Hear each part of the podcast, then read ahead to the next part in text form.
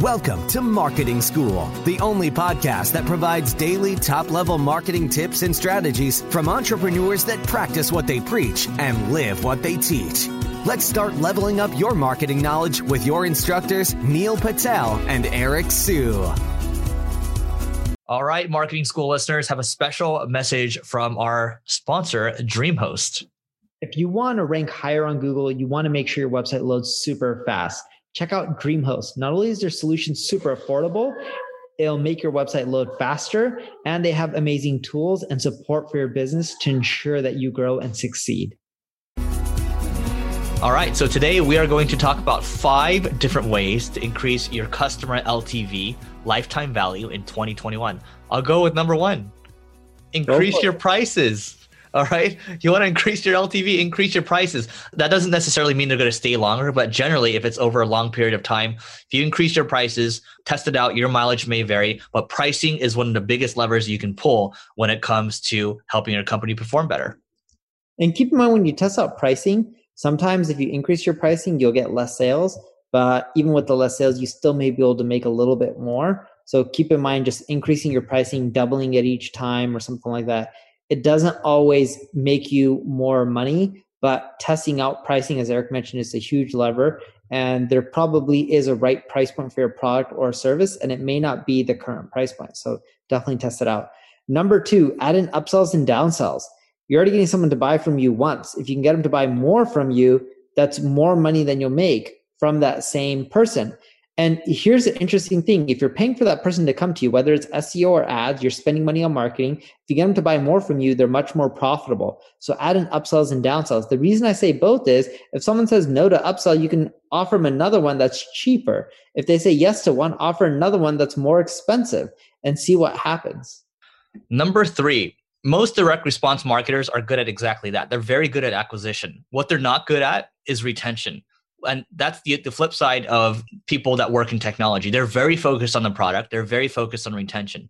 So focusing on retention focusing on let's say if you have a, a, software as a service type of type of deal customer success right? How do you make your customers more successful? Or if you have an info product how do you obsess over the product to make it the best possible product out there? Because what i usually see in the world of info marketing is we got to do a new product launch. We got to focus on the new creative the ads and all that. And that's important but if you don't focus on driving the best experience with, with whatever your offer is, you are not going to get that far. Number four, credit ecosystem. Apple does really well. Why is that?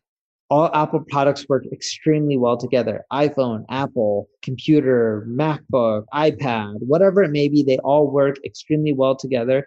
And you don't have to be that technology uh, advanced like me. I don't, I don't know technology that well.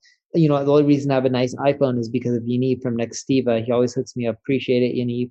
And when I look at basic things like Apple, because they have such amazing devices and they all work together, I just keep staying within their ecosystem, keep spending more and more there. HubSpot does this. They have an ecosystem. Dropbox has tried creating an ecosystem. Slack has. You don't have to just have hardware. You can have products as well. You know, there's Legos. Legos has many different sets and I don't know what they call like they have like the Marvel kits or Star Wars kits they're creating this ecosystem. It's like, I already got some Lego pieces. Might as well buy this expansion pack. Haven't played with Legos in ages, but you guys get the point. Create an ecosystem where people rely on your products and they'll buy more of it or rely on your services. And of course, they'll buy more of them as well. All right. Number five, kind of in the same vein of talking about customer success, my number three point is doing customer development. So what I mean by that is, you know, going out there, talking to customers, asking about what their problems are, and don't asking them kind of open-ended questions. So here's an example. I use this thing called levels to measure my my my glucose and it's just to see what foods spike my blood sugar. And the CEO, when I applied for it, he reached out to me, said, Hey, let's get on a 45 minute call and he was asking me very open-ended questions about my health and all that type of stuff. Key thing is he was learning about what my needs were and he was bucketing me into a segment. So he has all these different segments right? And when you have all these different segments you can market to them a certain way and you can also serve them a certain way as well. And so I, I asked him on the call i'm like look really good job with the customer success call or customer dev call cus dev customer development how many of these have you done so far? He's like over a thousand.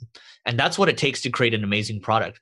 Going out there, being proactive, not only when you have the customer, but even before you have the customer to understand what the pain points are. Because just because you understand the initial problem doesn't mean what you're going to end up building for the long term is going to be exactly what you started or exactly what you conceived in the very beginning. So that is it for today go to marketingschool.io slash pro $1 for 14 days. It is our marketing community has a lot of goodies in there. Look just go check it out. The page outlines it all. That's it for today and we'll see you tomorrow we appreciate you joining us for this session of Marketing School.